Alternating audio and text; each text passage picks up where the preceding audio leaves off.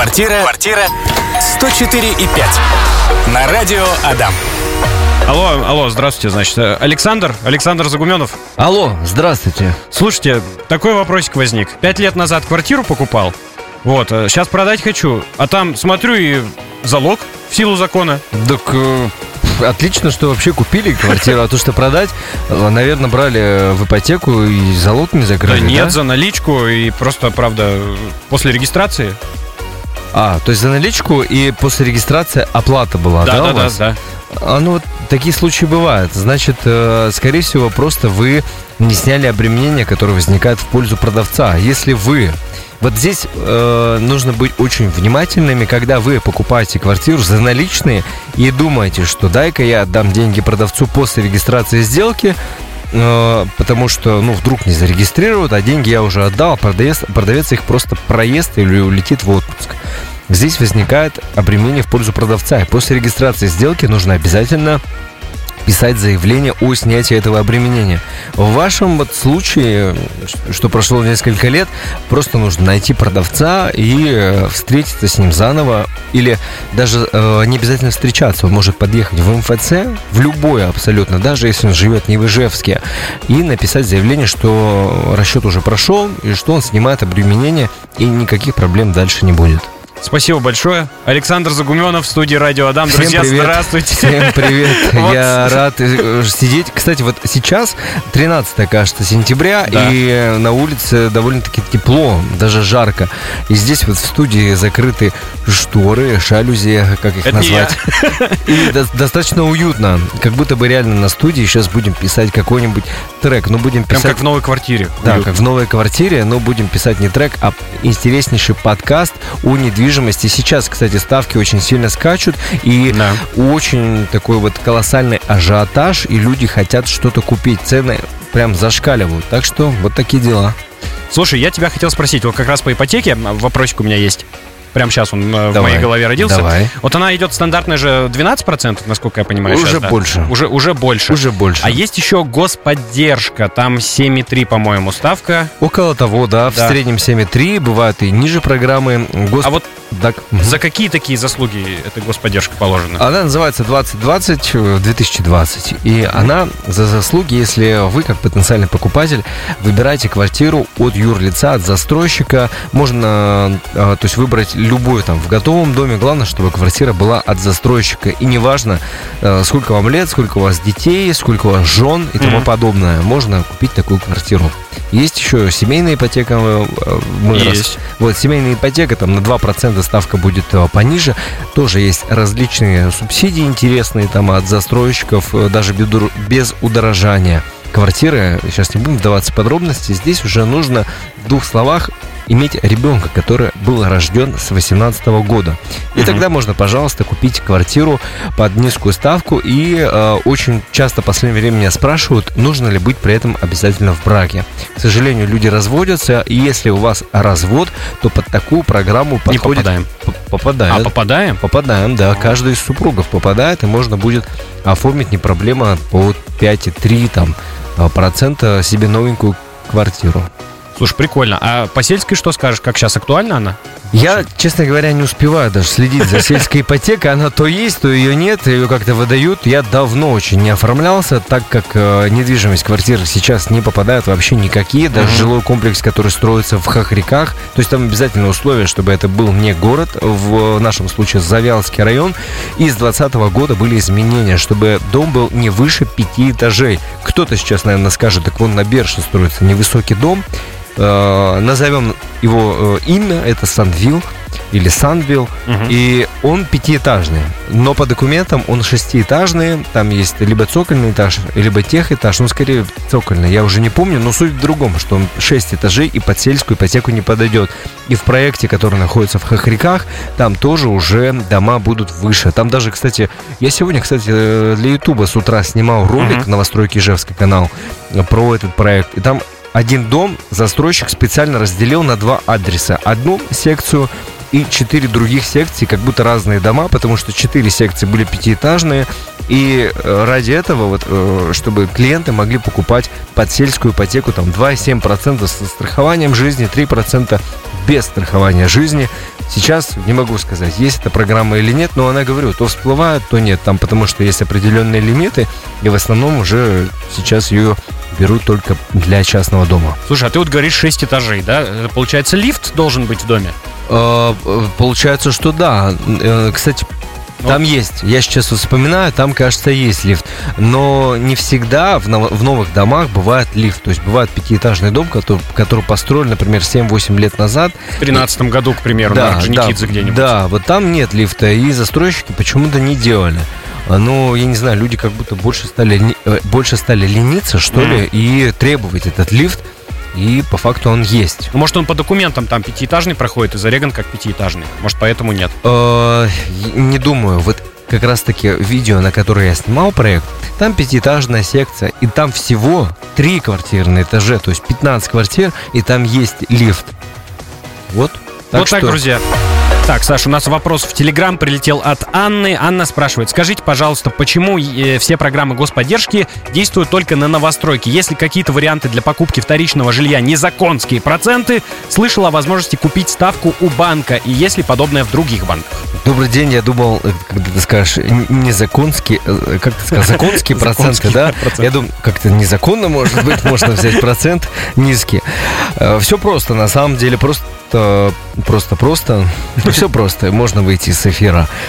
Застройщиков поддерживает государство всяческими программами чтобы был какой-то оборот денег. Если будут ставки одинаковые то естественно новостройки покупать большинство не будет. Какой смысл покупать новостройку, когда за тот же самый процент и примерно за эти же деньги можно купить вторичное жилье. Я думаю, что каждый понимает, и ответ очевиден. Э, сейчас э, вот всегда государство поддерживает застройщиков под низкий процент, но вы, конечно же, рискуете, что ваш дом не достроят, и покупаете квартиру как будто бы сейчас дешевле. Мгм. Нужно подождать. Зато у вас низкая ставка по ипотеке, а вы в это время, пока дом строится, где-то можете, грубо говоря, перекантоваться. У родственников, может быть, у вас вторая или там третья квартира есть, у мамы и так далее. Э, Значит, вот почему низкие ставки на новостройки. Я еще сказал, что дом может не сдастся. Да, это может случиться, но с 2019 года, с 1 июля, вступило новое законодательство, если можно так сказать, то квартиры оформляются в новых домах через счета escrow. Да. Это такие аккумуляторы счета, так сказать, да. Если вы даже покупаете за наличные, то деньги вы не передаете, как раньше, застройщику, а он там строит вам дом. Э, Деньги аккумулируются на этом счете специальном, а застройщик строит либо за свои средства, либо за кредитные, которые дает банк под достаточно высокие проценты. И чтобы этот, кстати, процент снизить, застройщику нужно продавать квартиры и пополнять этот самый escrow счет. По поводу вторичного жилья, к сожалению, программ никаких нет, чтобы уменьшить ставку. Более того, их недавно подняли, возможно, еще поднимут, пока никто не знает. В ближайшее время будет заседание Центробанка. Ну, скорее всего, потому что предупреждала госпожа Набиулина о том, что Да. ставка будет расти и, И дальше. если мы вспомним 7-8 лет назад, то там были ставки около 15. Конечно, цены были другие, но цены постоянно скачут, так что что будет, никто не знает. Если бы знали бы, сейчас бы сколько было инвесторов и начали бы скупать недвижимость. Либо если бы знали, что сейчас все будет уходить, продавцов на рынке было бы очень много. Значит, как можно снизить ставку? Можно купить ее, то есть э, не только один из банков. Э, Вообще не- многие банки предлагают условия. Вы оплачиваете э, деньги и вам снижают ставку. Для примера, вот в одном из банков можно снизить ставку до 2,5% на весь срок. То есть там можно на какие-то короткие сроки, это все будет зависеть от стоимости комиссии. Э, Именно за Мгм. сколько нужно заплатить, чтобы вам снизили ставку. И самый жирный вариант, вы оплачиваете почти 11% от суммы займа, ну, можно округлить, пусть 10, да, для ровного счета. 10% и у вас на весь срок уменьшается ставка на 2,5%. Если смотреть в долгу и у вас там большая сумма, то 2,5% на самом деле существенно снижает ваш ежемесячный платеж, но делать так э, выгодно только тем, кто будет долго реально платить ипотеку и не будет закрывать ее досрочно. Если вы планируете закрыть ипотеку досрочно, там года через 3, 4 или 5, например, продав какую-то свою недвижимость, или у вас ожидается какая-то крупная сделка на работе, повышение и так далее, то покупать ставку не стоит. Вот такие вот варианты. Ну, даже смотри, наверное, если на 30 лет, да, берем, это максимально же. Это максимальный Да. срок. По-моему, один какой-то банк 35 предлагает. Ну, вообще, чисто вот мое вот субъективное мнение, вот больше, чем на 20 оформлять смысла нет. Потому что недавно я посчитал, там сравнивали 25 и 30 лет срок. И там был а, отличие в платеже, там платеж был почти 20 тысяч рублей, и отличие 25 лет и 30 было 700 рублей. А переплата процентов около 200 тысяч рублей за весь срок. Ну, я думаю, того не стоит. То есть лучше там тысяч, э, на лет на 20 брать. Недавно Максимум. рассказывали историю мне, знакомая. В общем, женщина когда-то давно, а, во времена, когда платеж по ипотеке был э, 6 тысяч рублей, она ее взяла, и вот у нее до сих пор э, сейчас такая же сумма, она ее только недавно закрыла. А сейчас уже у нас сколько там, ми- минимально идет, 1020, наверное, да? Э, Не, нет, это все зависит, зависит от суммы займа. Вообще можно взять минимум ипотечного кредита 300 тысяч рублей. Я прямо сейчас вот достал калькулятор, чтобы посчитать. э, Не хочется мозг напрягать, Ну, чтобы, да? Так, значит, по 14% мы считаем вторичечку, да? На 30 лет 300 тысяч рублей мы будем платить по 3 500. И сейчас сразу посчитаем переплату. 300 тысяч рублей на 30 лет по 3 500. Это получается 360 месяцев на 3 500. Это мы отдадим... Это мы отдадим миллион двести шестьдесят, если мы возьмем и будем платить э, ипотечный займ 300 тысяч рублей. Ну, в общем, вот такая вот ипотека. Если берете большие сроки, переплатите очень много. В любом случае цены, скорее всего, будут расти за счет инфляции. Да. Но именно чтобы вы там заработали на новостройке, это маловероятно. Вообще текущие инвесторы, которые со мной работают, они рады 8-10% с недвижимости. То есть это скорее заморозить деньги и э, там кто-то оставляет квартиру, допустим, своим детям. То есть рассчитывать на в среднем доход 20% годовых, как раньше, конечно же, этого не будет. Скорее всего, этого не будет. Так что 10%, если получаете в год, это уже хорошо. И то это зависит от проекта. Если вы покупаете какую-то многоэтажку, где, например, кучу студий, и там рассчитывать на какой-то рост бессмысленно. За счет инфляции, конечно, вырастет, но глупо считать, что за счет инфляции вы там заработали какие-то деньги. Квартира, квартира 104 и 5. А, многие люди достаточно отказываются у нас, э, когда берут ипотеку от первоначального взноса. Расскажи, пожалуйста, почему этого делать не рекомендуется? Ну, вообще, первый вопрос у меня часто бывает на консультациях, когда люди приходят и хотят купить себе квартиру. А зачем нужен первоначальный взнос? Вот зачем? Я просто хочу купить квартиру, у меня хороший доход, там 150 тысяч рублей. Зачем?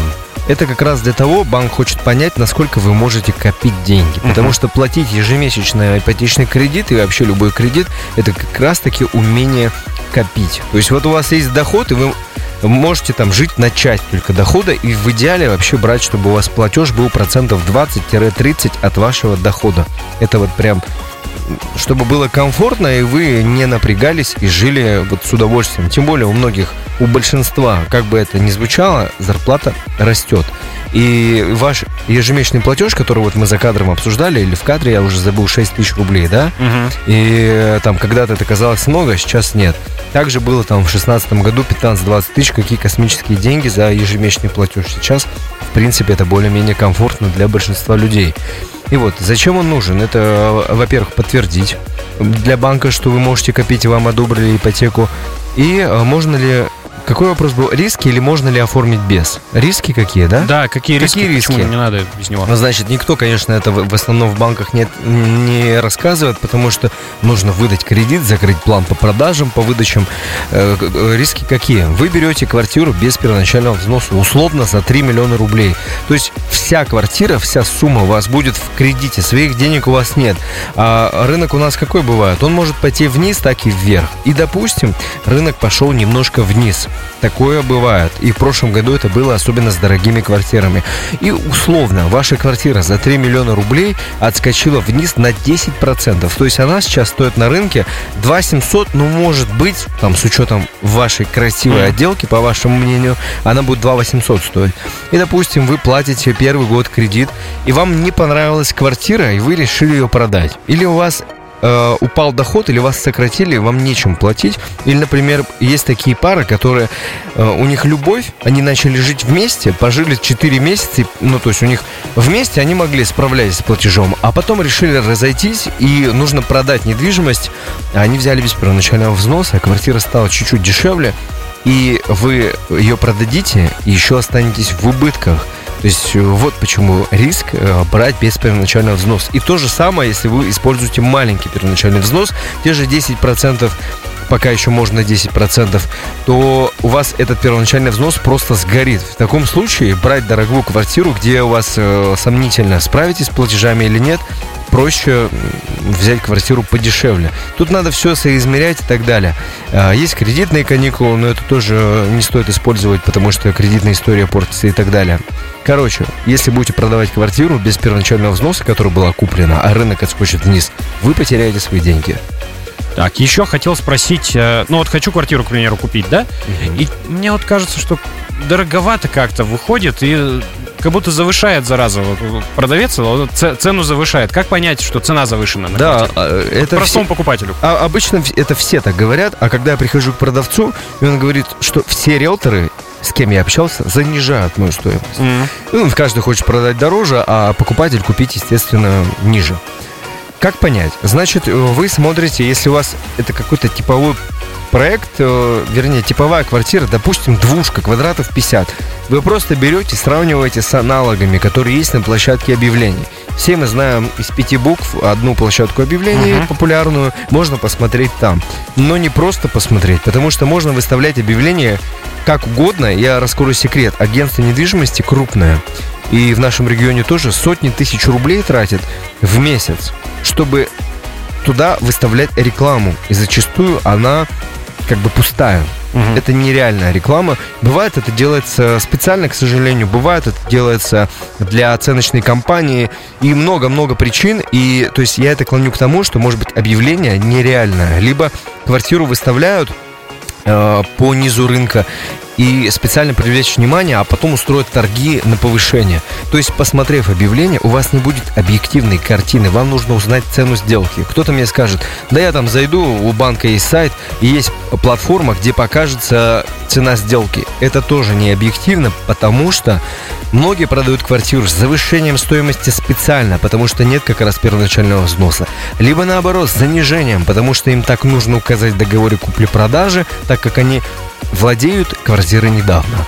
И тут объективной картины нет. Вам нужно в первую очередь прозвонить объявления аналогичных квартир, узнать, есть ли эта квартира, что там по документам, потому что бывают различные залоги, бывают там детские доли, и узнать, насколько они торгуются только по телефону, чтобы они прям поняли, Э, допустим, там стоит квартира 3 500, может быть, за 3 400 они уже вам готовы показать, и вам уже понятно, что цена сделки будет немножко ниже. И желательно пообщаться с несколькими агентами по недвижимости, которые регулярно оформляют сделки, и они знают реальную стоимость, и оттуда уже как бы вычерпать объективную информацию и уже выставлять свою квартиру на продажу. И мы сейчас прямо можем ответить еще на один вопрос, для чего все-таки нужны агентства по недвижимости и агенты по недвижимости. Это у нас получается большой обширный анализ, который надо провести. Да, большой обширный анализ, да. и агент всегда берет переговоры на себя. Да. То есть берет на себя, это главная задача риэлтора. То есть риэлтор это не юрист. Меня смешат, э, видимо, там 10 лет назад, когда-то обучались... Тебе говорят, ты же юрист?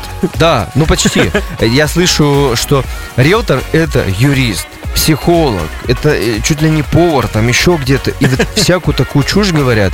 Э, я так понимаю, что сам агент не понимает свои задачи, для чего он нужен. Угу. Это да, анализ рынка должен разбираться в цене. И человек, агент по недвижимости, берет переговоры на себя, он организовывает вообще весь процесс. В этой сделке с недвижимостью может участвовать нотариус, юрист, Росреестра, сотрудники МФЦ, сотрудники банка и так далее, даже судебные приставы. И вот этому агенту, кто-то скажет, он супер супергерой. Нет, просто нужно со всеми договориться, чтобы люди разные же бывают. Они разного социального статуса, по-разному воспитаны, со всеми нужно договориться, и чтобы каждая из сторон была довольна, особенно э, доверитель риэлтора. То есть я вот до своего доверителя готов прям землю грызть. И чтобы он был доволен. Вот задача взять переговоры и анализ рынка. А вы потом просто на сделку приходите. Да, но опять же, риэлтора обязательно нужно проверять. Меня, если честно, очень раздражает, когда я работаю со вторичным жильем, подбирая квартиру, что агенты могут не перезвонить, иногда хамят, а иногда открыто говорят, сегодня пятница, и я никуда не поеду. Давай завтра. Поэтому, если ваш объект недвижимости долго не продается, попросите своих близких позвонить по вашему объявлению и просто послушайте как разговаривает ваш агент по недвижимости. Это очень важно. И лучше сделать это не один раз, потому что, ну, бывают форс-мажоры. Бывает, день не удался, бывает, там ехал, колесо проколол и опаздываешь куда-то, и человек может не ответить. Но каждый агент, продавец обязан просто перезвонить. Так что проверяйте обязательно своих агентов, какой бы он ни был и как красиво он говорит. Так, ну и, собственно, мы возвращаемся. Есть еще один очень важный вопрос, который я хотел тебе задать, Саша. Это сколько обычно занимает процесс покупки квартиры в новостройке? Вот так. Сколько процесс покупки? Занимает времени, да. Вообще по-разному. На самом деле, э, бывает и до года, я просто думаю, как же ответить. Бывает, что за год приходит, бывает, что приходит пара и супруга э, там, с небольшим животиком, они ждут ребенка и говорят, что мы будем покупать. А если человек приходит уже горячий, он примерно изучил рынок, то есть большинство все равно не приходит сразу к застройщику или к агенту, они сами смотрят в интернете какую-то информацию. Ну, естественно, мы по городу ездим все и видим, если какой-то дом строится, вот новый забор стоит. И они уже сразу ищут в интернете информацию об этом проекте. А как вот оно будет? Да, как это оно будет, и многие привязаны к какому-то району, либо кто-то мечтает переехать в определенный район, как правило, это Октябрьский район почему-то. Я думаю, наши слушатели сами ответят на эти вопросы. Ну и, кстати, самая дорогая недвижимость именно в Октябрьском районе. Да, все верно. Коллеги-журналисты исследования проводили. А, так потому что спрос там высокий, да. естественно, там будет дорого. А вообще всегда считались, э, э, ну как там лет 10 назад, самые дорогие районы были это Холмогорова, Ю2, Ю, Ю1. Uh-huh. Вот эти вот у, участки сейчас вот прямо Металлург это самый топ за топ. А, я думаю, что, что там, ну вот парк все говорят, школы, садики, там все есть. И до набережной недалеко, вообще до центра недалеко. Но в час пик, как и в большинстве вообще районах, выезжать туда, конечно, тяжело. Но у каждого человека есть э, свое мнение на этот счет, там, и по поводу авангардной, по поводу строителей и так далее. И самое быстрое время на выход на сделку у меня было, наверное, дня два. То есть, допустим, мы с вами встречаемся, я вам показываю, какие есть варианты, и у вас не одобрена ипотека, просто есть небольшой первоначальный взнос. Накопили вы. Мы выбираем с вами в первый же день квартиру, бронируем ее, вы думаете, допустим, сутки и параллельно собираем документы для ипотеки. Ипотеку я могу подать в любой банк, который вы хотите, никуда ездить не нужно. Одобряется заявка до суток, бывает вообще за 3 минуты, реально за 3 минуты приходит одобрение, то есть уже у нас прошло 2 дня, и вы говорите, что мы берем эту квартиру, либо поменяй нам на другую. Два дня прошло.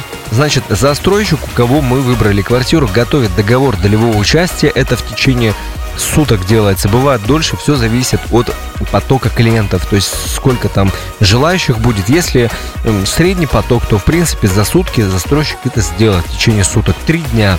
Потом эти документы отправляются в банк, банк рассматривает объект недвижимости, то есть в первую очередь вас как заемщика рассмотрели, одобрили вам нужную сумму, второй этап рассматривают договор долевого участия, одобряют, естественно, скорее всего, у меня вообще не было прецедентов, чтобы новостройку отказывали у нас в регионе, я не слышал.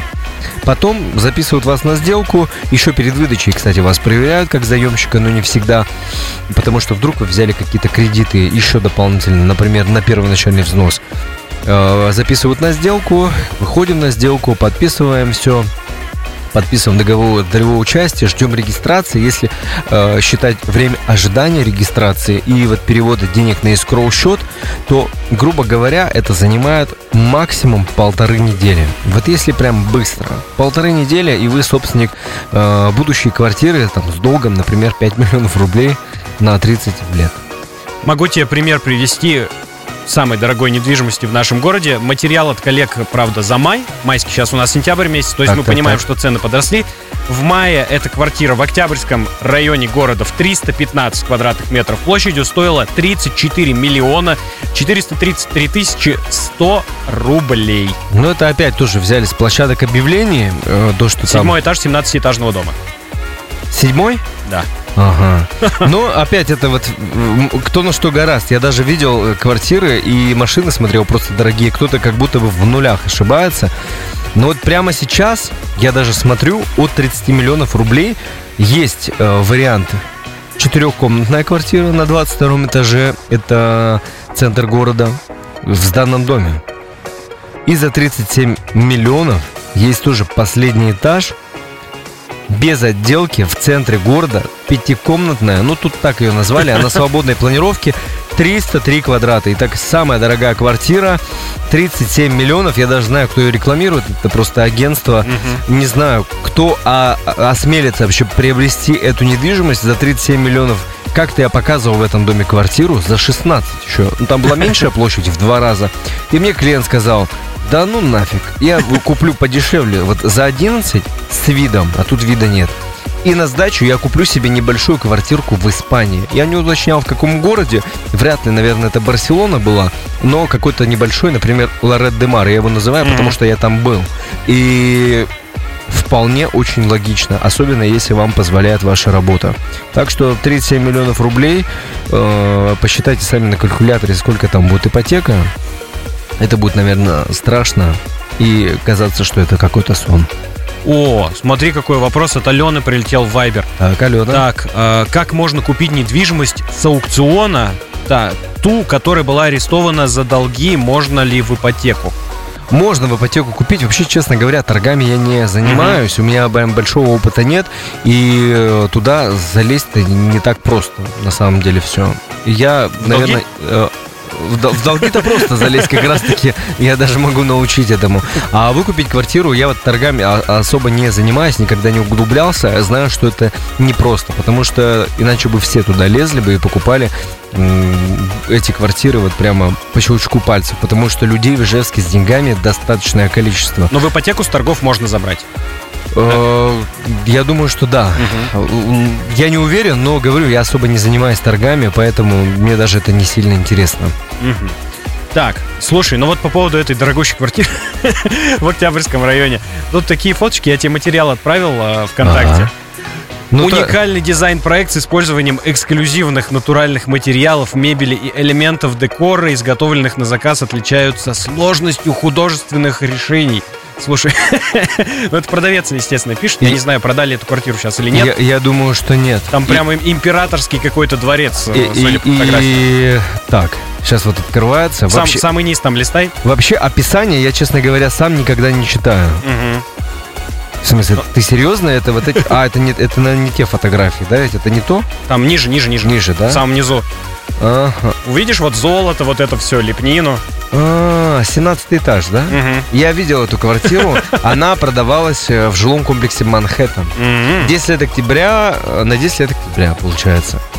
Да, я эту квартиру видел, да, там что-то 30 с чем-то миллионов. Не знаю, продали, не продали, но в рекламе ее нет. Очень своеобразный ремонт. И дом очень такой средний. То есть он должен был быть другим, но вот тем не менее. Слушай, у нас с тобой вот все время, когда гости приходят в эфир, и мне не хватает времени постоянно. Я очень жалею о том, что А, всего кстати- час, да, Кстати, я хочу сказать, пролетает. Э, Сказать, это может быть, да, немножко э, реклама. Короче, я буду собирать людей как раз-таки поговорить о недвижимости, Мгм. когда на канале Новостройки Ижевска, на YouTube-канале будет 5000 подписчиков, и там можно будет поговорить обо всем. О квартирах за 100 миллионов рублей и думаю о выкупе с торгов и не только, А мне, мне можно прийти? конечно. Александр Загуменов, Владимир Барановский, квартира 104.5, друзья, была с вами на связи. Спасибо большое за вопросы. Услышимся совсем скоро. Пока. Вновь. Квартира, квартира 104 и 5. На радио Адам.